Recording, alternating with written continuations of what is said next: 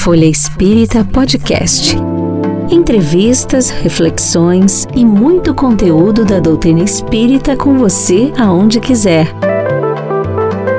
Uma produção, editora FE e Grupo Espírita Caibar Schutel.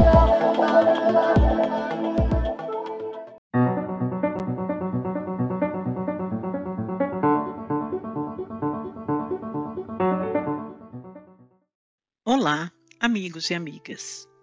Hoje seguimos com nossa cobertura especial do Mednesp 2023, compartilhando com vocês os principais temas abordados no Congresso da Associação Médico Espírita do Brasil. Só lembrando mais uma vez o que a gente já trouxe. Falamos de medicina do futuro, a ética do espírito, as vacinas do corpo e da alma, dependência química e a questão espiritual dos animais, que foi o programa da semana passada. Hoje vamos falar sobre os caminhos para uma vida em plenitude, trazendo um convidado muito especial, que é o Rossandro Klinge, conhecido escritor e palestrante espírita. Muitos de vocês já conhecem o Rossandro de quando ele participava do programa Encontro na Rede Globo, quando era apresentado pela jornalista Fátima Bernardes. Ele também tem um programa na Rádio CBN e é também, como eu disse, muito conhecido no mundo espírita por suas palestras e livros. Nessa entrevista, ele vai falar um pouco mais sobre o tema da sua palestra, que foi Caminhos para uma Vida em Plenitude. Ele vai nos explicar que a plenitude ela deve ser alcançada a longo prazo. É um projeto de longo prazo, como ele diz, que é conquistado através de múltiplas existências. Ele diz também da importância do perdão e o auto-perdão nesse processo. E também o papel da educação neste momento de transição planetária. O Rossano, inclusive, é um dos fundadores do Educa, uma plataforma de educação socioemocional, projeto de vida, letramento digital e educação Olá, parental. Sandro, é um prazer Nessa tê-lo aqui com gente ele na conversou Folha com a nossa Espírita. querida Marjorie meu, Amon. A gente tá aqui nesse É sempre né? um prazer ouvir o Rossandro. Então Com vamos lá. É, Rossandro, eu gostaria de começar a nossa conversa perguntando sobre a sua palestra que você está trazendo aqui no Medinesp a respeito dos caminhos para uma vida em plenitude. Quais seus, os caminhos? Os né? caminhos, né? Primeiro que a gente entende que a plenitude é algo que é alcançado a longo prazo. Nesse sentido, o primeiro eixo, obviamente claro, é entender que uma vida só não dá conta disso. Então, a plenitude é um projeto de longo prazo que requer várias experiências. O que não quer dizer que eu não tenho um compromisso em cada encarnação, em cada existência, de construir uma jornada nessa existência o mais plena possível. Aquilo que de forma tão simples, mas tão poética Chico falou, né? Chegar no túmulo um pouquinho melhor do que chegou no berço. Nesse percurso que a gente vai traçando ao longo da vida, construindo uma, uma vida que tenha como objetivo tocar as demais no contexto social de forma a tornar a vida do outro melhor. Então, nesse sentido, como Jesus dizia, eu não vim para ser servido, eu vim para servir. Servir é um dos caminhos para a plenitude. E nesse processo a gente entende que tem alguns componentes essenciais para que a plenitude se estabeleça. O perdão é uma jornada necessária, porque se nesse caminho a mágoa for tomando conta do meu coração, eu vou tendo dificuldade de estabelecer passos mais largos nesse caminhar, porque eu vou ficando preso em pontos do passado, nas relações das pessoas que eu idealizei e não como elas são. Então, eu não tenho a capacidade de aceitar a vida como ela é. Eu me revolto pela vida na condição da realidade que é dada. Eu fico querendo mudar.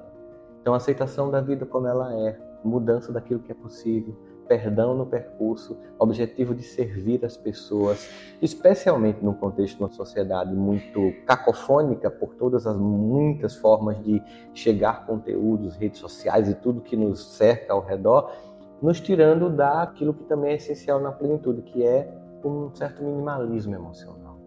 É tanta coisa que é possível, aquele conselho de Paulo, né?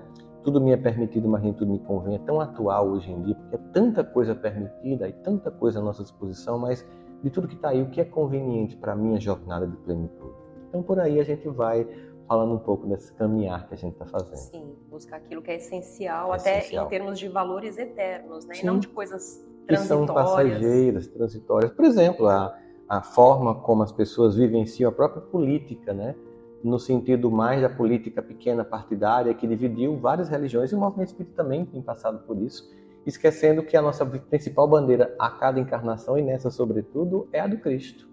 Então, as bandeiras transitórias, elas existem. Nós podemos ter uma jornada política, histórica, podemos, mas essa não é a nossa bandeira principal. Sim, elas são imperfeitas, são incompletas. São imperfeitas, incompletas e transitórias e secundárias, porque o grande governador é desta nau é o Cristo.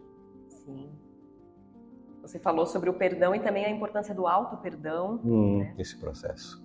Que é, é como eu, ao longo dessa jornada, olho para minhas escolhas nem sempre felizes e as acolho como a escolha possível no nível de maturidade que eu tinha quando as fiz.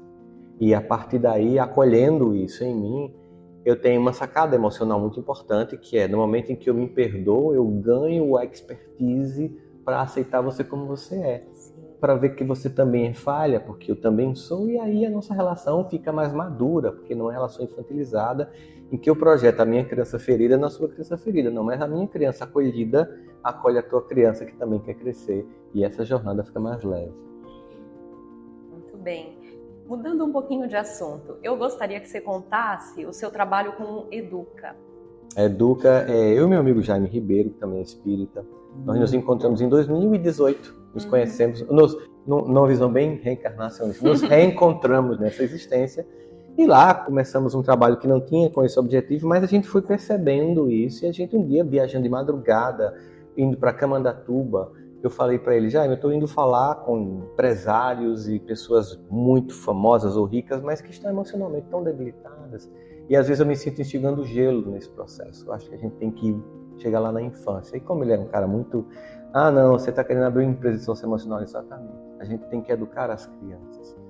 E a gente tem que chegar nas escolas oferecendo um conteúdo que não seja um, um livro qualquer, que não seja para cumprir obrigações do MEC, mas que seja para transformar e que também inclua as famílias. Portanto, a Educa é uma jornada de educação e desenvolvimento socioemocional de alunos, de educadores que estão esgotados e de famílias que muitas vezes estão omissas ou perdidas. Desorientadas. Então a gente, em vez de partir para a acusação de pais e vitimização de educadores, nós convidamos todo o contexto escolar para que nós possamos dar as mãos e desenvolver essa jornada, tanto da parentalidade saudável com os pais, como da inteligência e desenvolvimento das competências emocionais com os alunos dentro do ecossistema escolar. E a gente está aí muito feliz com os resultados que a gente tem alcançado prático na vida das pessoas nas muitas escolas. Pegando o Fundamental 1, né? Crianças do Fundamental 1, Fundamental 2. A né? gente está pegando agora, a gente começou com o Fundo Info 2 no primeiro ano, mas a gente agora vai com a jornada completa. A gente vai lá desde o ensino infantil até o médio, né? com um projeto de vida. E tem sido fantástico o que a gente tem construído e percebido nas escolas, o que eles devolvem para a gente, as famílias, inclusive porque a gente criou agora a primeiro streaming de, de educação parental do mundo. Uhum. É como se fosse uma Netflix de conteúdos para vivenciar a jornada da parentalidade pelos pais. Né? Ou seja, como você vive cada experiência, desde a jornada do nascimento até o luto, quando for necessário. Então, como construir isso sem mais estar olhando para pais e os acusando, mas os convidando, ah, você está perdido? Ok, vamos lá, vamos colocar bússolas aqui, colocar padrões do que, que a ciência traz, que pode ter ajudar, ajudar nessa jornada a desenvolver o maior talento que recebemos a cada encarnação que são nossos filhos. Sim, e dentro do ambiente escolar também deve ter um ganho, né? A relação entre os, os próprios alunos, um com Sim. o outro, né? as questões de bullying. Sim, a gente tem uma jornada que inclui, inclusive, dentro desse processo, a educação midiática. Ou seja, a, a, as redes sociais é algo muito recente, mas já provocou um estrago significativo na nossa sociedade.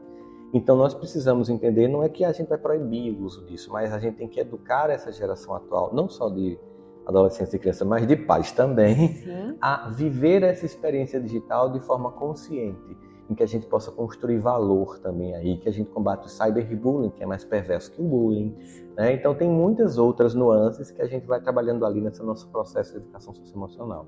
E o Educa esteve agora na BET 2023 em São BET Paulo. Brasil, é, a gente, é, o maior, é o maior evento de educação da América Latina, né? Eu, eu fiz a palestra de, de encerramento do primeiro dia lá, e a gente estava com um stand para apresentar as escolas e as trocas que a gente faz. Né? A gente sempre diz até que, costumo, eu costumo, eu já me dizer, a gente não concorre com os outros socioemocionais, nós colaboramos com o desenvolvimento das competências socioemocionais é, muitos dos outros proprietários de, de empresas socioemocionais são amigos pessoais. Né? Uhum. A, gente até, a gente até diz brincando assim, a gente é amigo no CPF, concorre no CNPJ. Né? Mas, na verdade, essa é uma concorrência saudável no sentido de levar para as escolas e para as famílias a educação das almas e desenvolvimento das emoções. Quanto mais pessoas focadas melhor, né, nesse objetivo, melhor, melhor para todos nós, né? Com certeza, com certeza. E agora eu gostaria que você refletisse aqui, para que nós pudéssemos ouvir. Quais os avanços dessa junção da espiritualidade inserida com a ciência, na, na educação? Como isso tem avançado nos dias atuais? Gente, quando a Cassel, que é uma empresa lá que está nos Estados Unidos, e começa a pesquisar, um grupo de pesquisas começa a pesquisar sobre a necessidade de olhar para a escola não somente como um lugar de desenvolvimento de competências intelectuais, uhum. né, de capacidade verbal linguística, domínio de matemática, de entendimento histórica, de história, sim, mas que também é um lugar que eu chamo de letramento das emoções, a gente já vê um avanço. Ou seja, o lugar onde se constrói o conhecimento não é somente uma construção de conhecimento cognitivo, mas emocional. Há um avanço. Qual é a tendência? Que esse lugar em que as emoções venham ser traduzidas também seja um lugar em que o espírito se manifeste. Então, provavelmente no futuro, a gente vai ver que as escolas também vão entender que é um ambiente de desenvolvimento do espírito eterno. Ainda não é uma realidade posta, mesmo em escolas profissionais que têm uma visão transcendente da vida, mas e, e com valores, e são incríveis o trabalho que todas elas fazem. Inclusive a Educa, ela está em escolas evangélicas, em escolas católicas, escolas espíritas, escolas que não são confessionais, mas quando você vê que a jornada socioemocional ela adentra a escola, a gente está vendo que é um passo foi dado significativo para breve se levar em consideração que essa jornada emocional não se esgota nesse lugar em qual, no qual nós nos encontramos, mas é de uma, de uma experiência de Espírito Eterno que está migrando aqui nesse contexto. Então a gente sabe que Há muitas pesquisas que fazem interseção hoje em dia espiritualidade e saúde, educação e saúde, mas é como a gente estava aqui inspirado pela palestra de abertura do nosso evento do meu querido amigo e irmão Décio, é um paradigma que está agora provocando um conjunto de instigações, gerando crise no paradigma anterior, para que a gente possa romper e criar o um novo paradigma em que se inclua essa variável espiritual na vida humana. Muito bem. Muito obrigada, Rosana. Eu que agradeço, uma alegria. Conheça também o jornal Folha Espírita e os livros e e-books da FE Editora. Siga-nos no Facebook, Instagram, Twitter e YouTube.